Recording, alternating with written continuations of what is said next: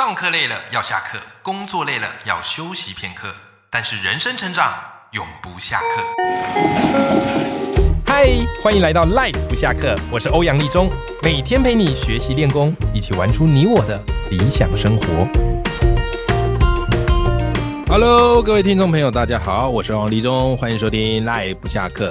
每天一集不下课，边休息你上进，累积你的复利成长。好，各位，你有发现一眨眼呐，我们这个二零二三年哦，已经快要过一半了。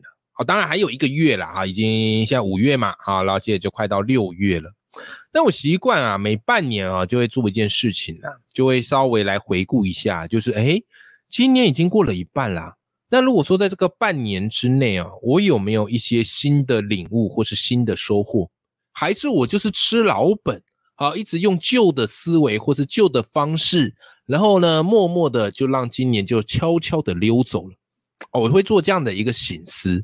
如果惊觉啊，哎呀，我这半年好像真的没有什么样的一个新的领悟啊，或是新的收获，完全就是靠老本在撑。哎呀，那我就知道我今年的输入太少了。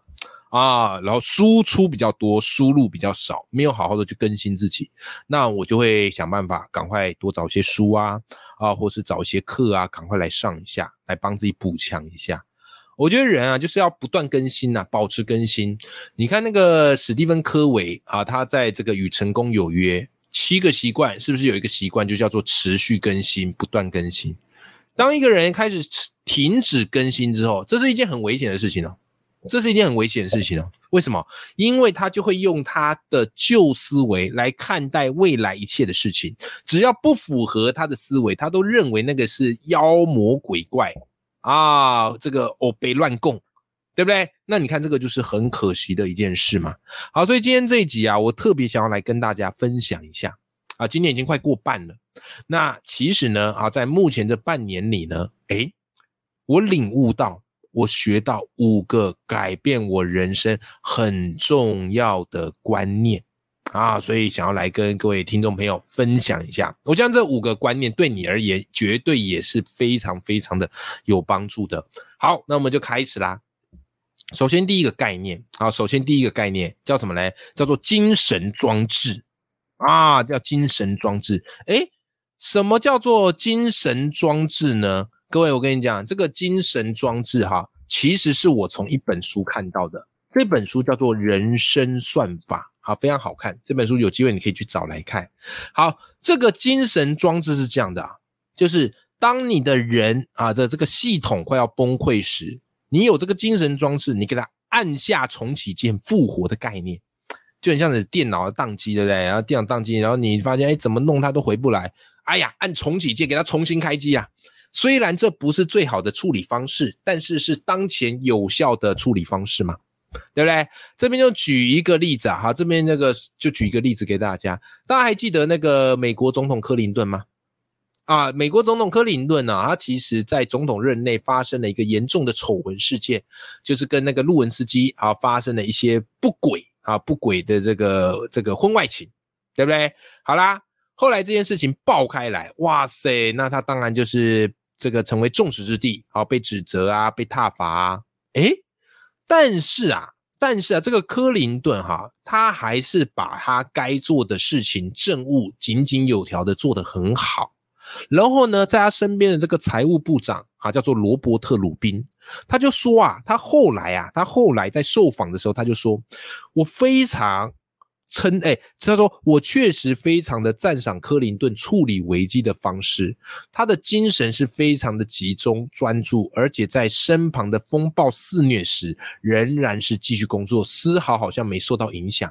虽然这个风暴是他自己捅出来的篓子啊，但是我不得不佩服他面对这样的一个危机，他仍然是可以这么样专注的工作。各位，他怎么做到呢？这个就是所谓的精神装置。就是你要让自己知道说，哎，我该在面对这个危机的时候，我就很像是给他按这样重新开关。危机是危机，但是我现在该处理的事情是现在该处理的事情。这样的好处是什么呢？这样的好处就是可以有效的避免你陷溺在危机当中无法自拔，最后整盘都葬送掉。所以后来啊，那个财政部长罗伯特鲁宾哦。他也给自己设定了一个精神装置。他怎么设定精神装置呢？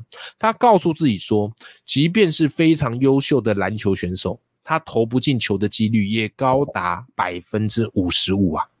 哎，你看这个就是一种精神装置的一个设计，对不对？所以你在做任何事情的时候，哎，如果做的不如预期，精神装置按下去，告诉自己，哎呀，优秀篮球选手也有一半的几率投不进呀！啊，我反复数子会失败，合理正常啦，对吧？就像是很多人啊，就以前我当老师嘛，那我身边有很多老师朋友，其实当老师真的是不太容易啊。老师承受了很多心理的压力啊，以及委屈，对不对？好，因为现在这个世道对老师的一些要求，呃，又更多了啊，学生也不见得像以前这么好带，对不对？所以我都常常跟老师们讲一个观念呐，我说。你不要，你这个教学时难免有时候会觉得灰心，觉得花很多时间，但是学生好像不如你预期的有做一些改变，甚至是这个重蹈覆辙，对不对？那你就告诉自己嘛，我设定一个精神装置，告诉自己说，再厉害的棒球打者怎么样嘞？他的打击率也不过是三成多啊，你打击率超过三成多，就已经算是一个很不错的棒球打者，四成基本上是怪物，五成基本上叫天方夜谭。哈哈哈，对不对？所以当你这样告诉自己，就是一个班上的学生，我能够影响三成，其实我就是一个很棒的老师了。当你这么想的时候，你就不会在意每个学生都一定要有改变，因为你知道这是不可能的。有三成的改变很棒，我做的很好。那七成的呢？没有关系，没有关系，就当做是一场缘分就好了嘛，是吧？好，这就是我第一个哈，在今年领悟到一个很重要的概念，就是精神装置，随时按下去。帮助自己重启，摆脱那种沮丧的情绪。因为坦白讲，我最近也是遇到很多狗屁倒道事啊，就是觉得最近有点水逆，也是遇到一些很阿杂事，然后有时候也会深陷其中，觉得很烦。就是我其实也做的也不错啊，为什么会遇到这些事情呢？对吧？啊，为什么发生了一些倒霉事在我身上呢？啊，怎么那么多的这个叫什么红点点，这些坏运跑来找上我了呢？是吧？好，那与其陷溺在后悔当中，按下去精神装置给它按下去重启一下，哎，该处理的去处理，哦，该去得到机会去得到，好多了嘛，对不对？好，再来第二个，我要来跟你分享的这个启发叫做什么呢？叫做飞轮模式。好，这个概念啊，我是从一本书看到的，叫做你的坐标有多大，见识就有多高。好，那这本书呢？哈，是这个罗振宇，好，就是的这个逻辑思维，好，得到的执行长啊，罗振宇啊，他所写的，其实就是把他以前在逻辑思维节目里面的内容整理成书了啊。那我觉得是非常好看啊，他一系列好像五本吧啊，那这五本我都有，我觉得非常好看。好，那它里面讲到这个飞轮模式。什么叫做飞轮模式呢？这个飞轮模式当初提出来的啊，是这个亚马逊，哎，是亚马逊，应该算是全世界最大的一个这个算是商业平台吧，对不对？那亚马逊的这个执行长叫贝佐斯啊，我相信你一定也听过。那到底什么叫做飞轮模式呢？其实飞轮模式简单来讲就是八个字，叫做环环相扣，震荡放大。哦，我再讲一次，叫环环相扣，震荡放大，什么意思呢？它就很像是你在健身房踩飞轮一下，一开始踩是很吃力的，可是当这个轮子滚动起来之后，你会发现，你用普通的力气就可以让它加速的滚动，你就没那么吃力了。好，所以回顾来看，到底亚马逊它是怎么样打造出他们现在这个商业帝国的呢？它是这样的，第一步，他们先提供会员的业务。然后第二步呢，让第三方的商家进驻到他们的平台。那因为商家多了，品相也变多了，所以就会带来客户的成长啊。进入到第三步，客户的成长。好，当客户成长多了，诶，他们就更有能力去跟上游议价了。所以就到第四步，就是上游议价。因此在亚马逊呢，诶，他们都有办法用更低的成本进到货。好，再来到了第五步，就变怎么样？叫做第三方的商家，更多的第三方商家愿意在亚马逊来上架，对不对？好，再来第六步，就是他们开始去这个去安排、规划、设计这个所谓的云端服务。好，亚马逊的这个云端服务是相当相当厉害的。好，再来进入到第七步啊，第七步呢，诶，商家的粘着度就更高了。因为知道在亚马逊这边商家会赚钱嘛，啊，所以商家更愿意在亚马逊这边怎么样嘞上架嘛，对不对？好啦，那这回头滚回来，各位又继续的影响到第一步，叫做会员的业务，使得这个会员业务又越做越大。哎，各位你看，这个就是亚马逊的飞轮模式。有没有每一步都在为后面一步做积累，然后整个这样一滚下来呢，使使得怎么样嘞？好，它变得是一种环环相扣、震荡放大。所以各位，这一件事情它难在哪里？你知道吗？它其实难在你有没有办法想出这么大的一个飞轮？你心有多大，这个飞轮就有多大。当然，我们不是要去开像亚马逊这种大集团，这个对我们一般而言真的太难了。可回到你生活里，有没有什么事情它是可以不断累积，然后越放越大？有没有？对于我而言，这件事情就怎么样嘞？做内容嘛，写作是做内容，podcast 是做内容。一开始在做的时候，辛不辛苦？绝对辛苦。你面对空白的稿纸，对不对？啊，你面对一支麦克风，你一个人要去设计稿子，呱啦呱啦的一直讲，辛不辛苦？辛苦，没有轻松的。但是等它累积起来，你看，像我现在累累积了两百三十几集，然后有这么多的赖粉们愿意支持我，哎呀，我就觉得越讲越愉快，越讲越有成就感。这个就是震荡飞轮越来越大。好不好哈？好，这个是我领悟的第二个道理啊。好，第二个道叫飞轮模式。好，再来第三个，我领悟的一个，今年我觉得一个最大的收获哈，叫做三元悖论啊。三元悖论啊，这个概念我是从有一本书叫做《慢富》啊这本书读来的啊，我很喜欢这个概念啊。三元悖论是这样啊，就是你同时要满足两个是可以的，但你同时要满足三个是不可能的。很多事情其实都是这样。就总体经济学哈，其实有三个很重要的概念。总体经济学三元悖论是这样哈：资本自由进出，第二个是固定的汇率，第三个是货币政策独立。你可以有资本自由进出，你可以有固定汇率，可是你要达到货币政策独立就很难了。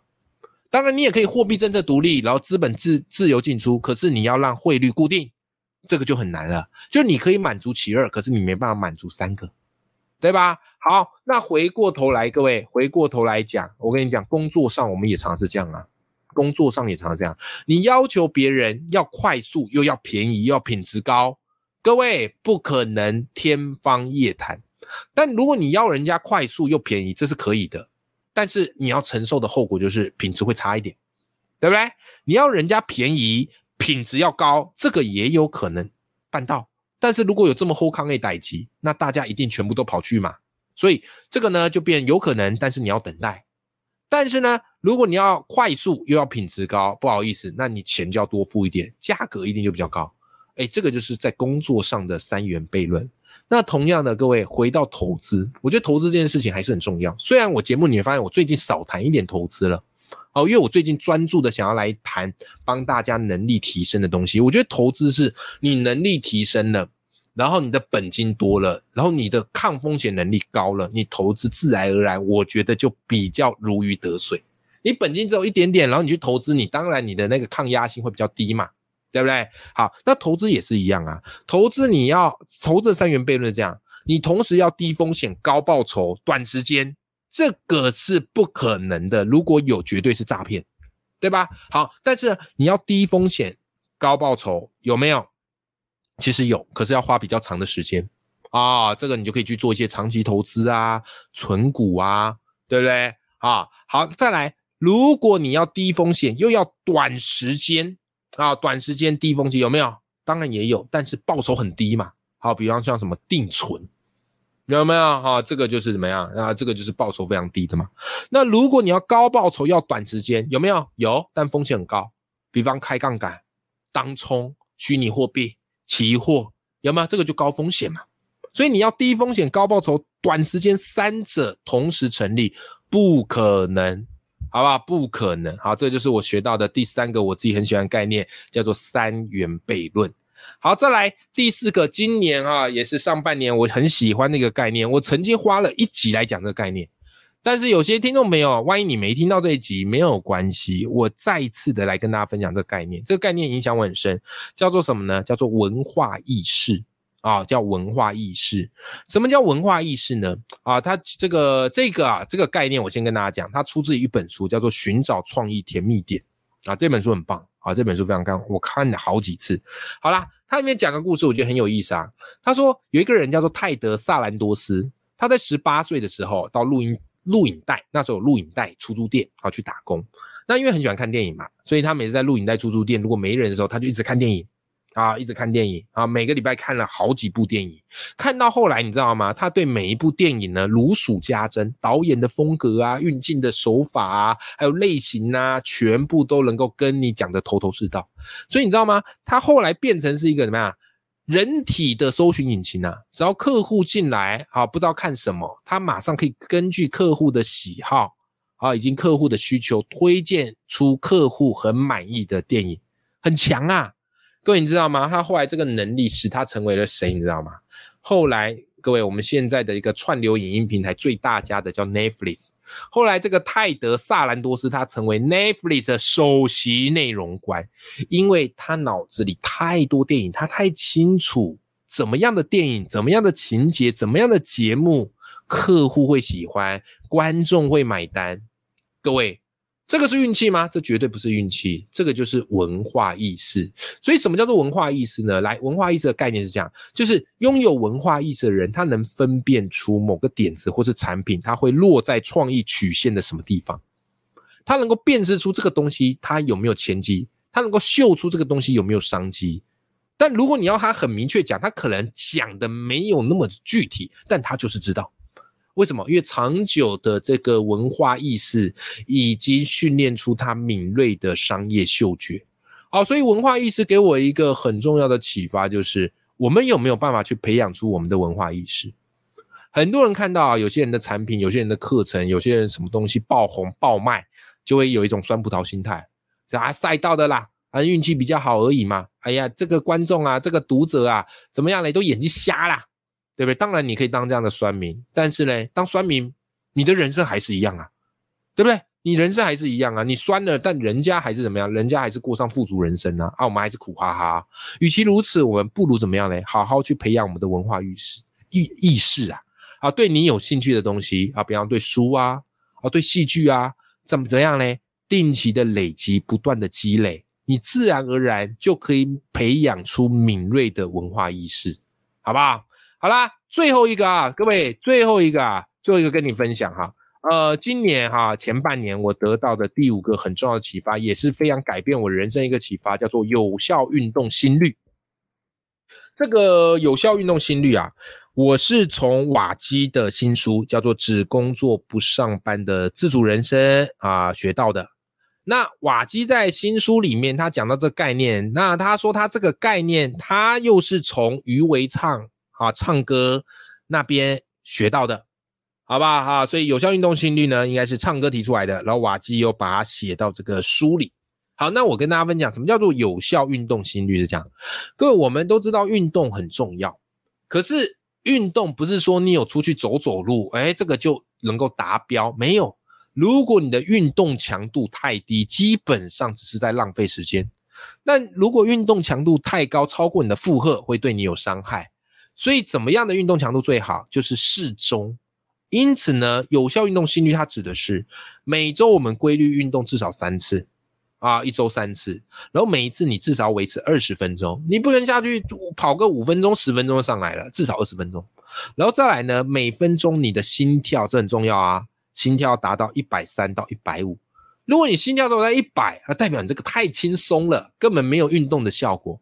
哎，那自从知道了这个有效运动心率之后，哈，我上健身房跑步，因为我都会带那个手表，我就可以去看啊我的心跳数。哎，我发现我这个心跳数如果跑半天还在一百二、一百一，就代表我这个速度对我来讲太轻松了，我就给它调快，调快再回去看一下我的这个心跳数。好，心跳数来到一百三，我说 OK，这个就没问题。那至少跑二十分钟，这个对我帮助是非常非常大，你知道吗？而且你知道吗？这个有效运动心率，它不是只在讲你的运动。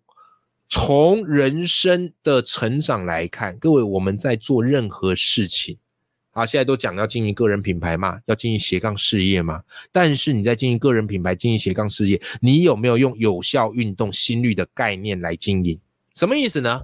啊，这个瓦基他提到啊，这个余为唱唱歌啊，个人品牌教练啊，他说啊，这个在成功面前呢，用正常配速过每一天，根本是浪费时间，对不对？啊，你以为你有做就好，但是不是，就是那个做是没有达到效果的，那不如不做。对来不做，你还可以休息，然后再来呢？那你可以怎么做呢？你可以在某一段时间逼自己跑起来，让自己进入到有效的运动模式，对不对？虽然我们说每天啊写文章，你写一句也算写，但写一句太轻松，所以你可以逼自己一个礼拜，或许某一天，逼自己一定要写到一千字，让自己跑起来，让自己写起来，哎，达到锻炼的效果。对不对？好，或者呢？你休息过后，如果你觉得你还没有达到有效的爆发，你可以再冲刺一次啊。因此呢，各位，有效运动心率给我最大一个启发叫什么嘞？叫做你想要获得事业上的成功啊，必须在某一段时间内让自己过分努力。过分努力哈，不是让自己累垮，而是让你保持一个有效运动心率的张力。啊，这个概念我是非常非常喜欢。它不仅对我的运动健康，以及对我的个人事业、个人成长上都有非常大的帮助。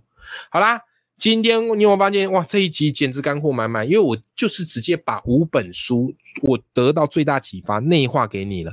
好，帮各位赖粉们来，我们来复习一次。第一个。叫做什么嘞？叫做帮自己设定一个精神装置，让自己就算面对沮丧时也能够立即的启动。第二个，去帮自己设想一个飞轮模式，一开始在启动的时候会比较累，但是你慢慢的逐步推进，环环相扣，你的飞轮会越滚越大。第三个叫做三元悖论，没有这么厚康都有办法一次三次具足的，又不是健达健达出奇蛋，三个愿望一次满足啊！所以你有了三元悖论的概念，人家跟你说有多好康的投资，你稍微判断一下就知道到底是真还是是假，就不会被骗了嘛。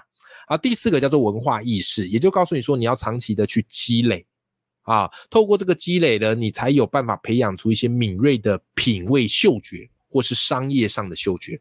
好，第五个叫做有效的运动心率，不管是在运动，不管是在创业，好，不管在成长，我们都要记住，不是每天做就一定会成长，而是你在做的过程，你有没有让自己达到一定程度的有效运动？你有没有逼自己过分的稍微努力一下啊？好，以上这五个概念出自于五本书，也是这半年给我最大启发。但我也跟大家老实说啦，其实我这半年。得到的启发不止五个，总共有多少？总共有十二个。但因为今天我节目关系、时间长度关，我只能跟你分享五个。你说，汪老师，你怎么有办法半年得到十二个这么重要启发？很简单，有教运动心率告诉我们要逼自己，有时候要过度的努力，对不对？所以我逼自己过度努力的方式是什么嘞？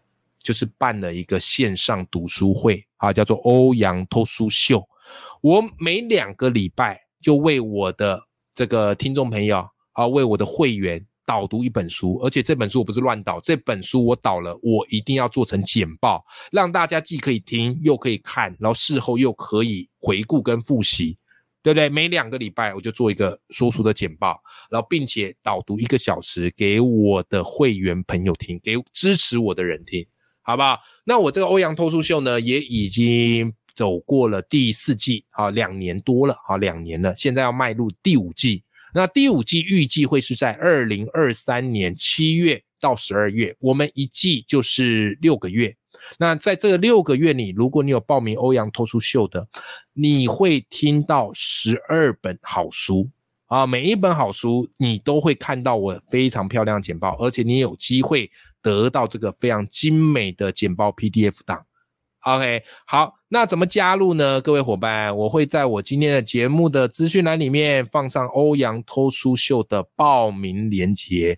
你现在加入会是最划算的，因为你现在加入呢，就会试用我们的早鸟价啊。那早鸟价呢是二二八八，非常非常划算。好，那早鸟价到七月五号之前，好，七月五号之前，因为七月五号之后就是我第五季欧阳偷书秀正式开始，好不好？那持续。累积，持续累积，我觉得阅读真的是对一个人最划算的投资。好，你持续阅读，你就会发现那个复利成长的可怕。所以阅读对我而言就是非常朴实无华的一件事情。可是你半年后回头看，你一年后回头看，你却发现阅读又是这么撼动人生的一件事情，好不好？欢迎你加入我的欧阳脱书秀，好享受阅读的复利。那么我们今天这一集节目就到这边，我们下集节目见啦，拜拜。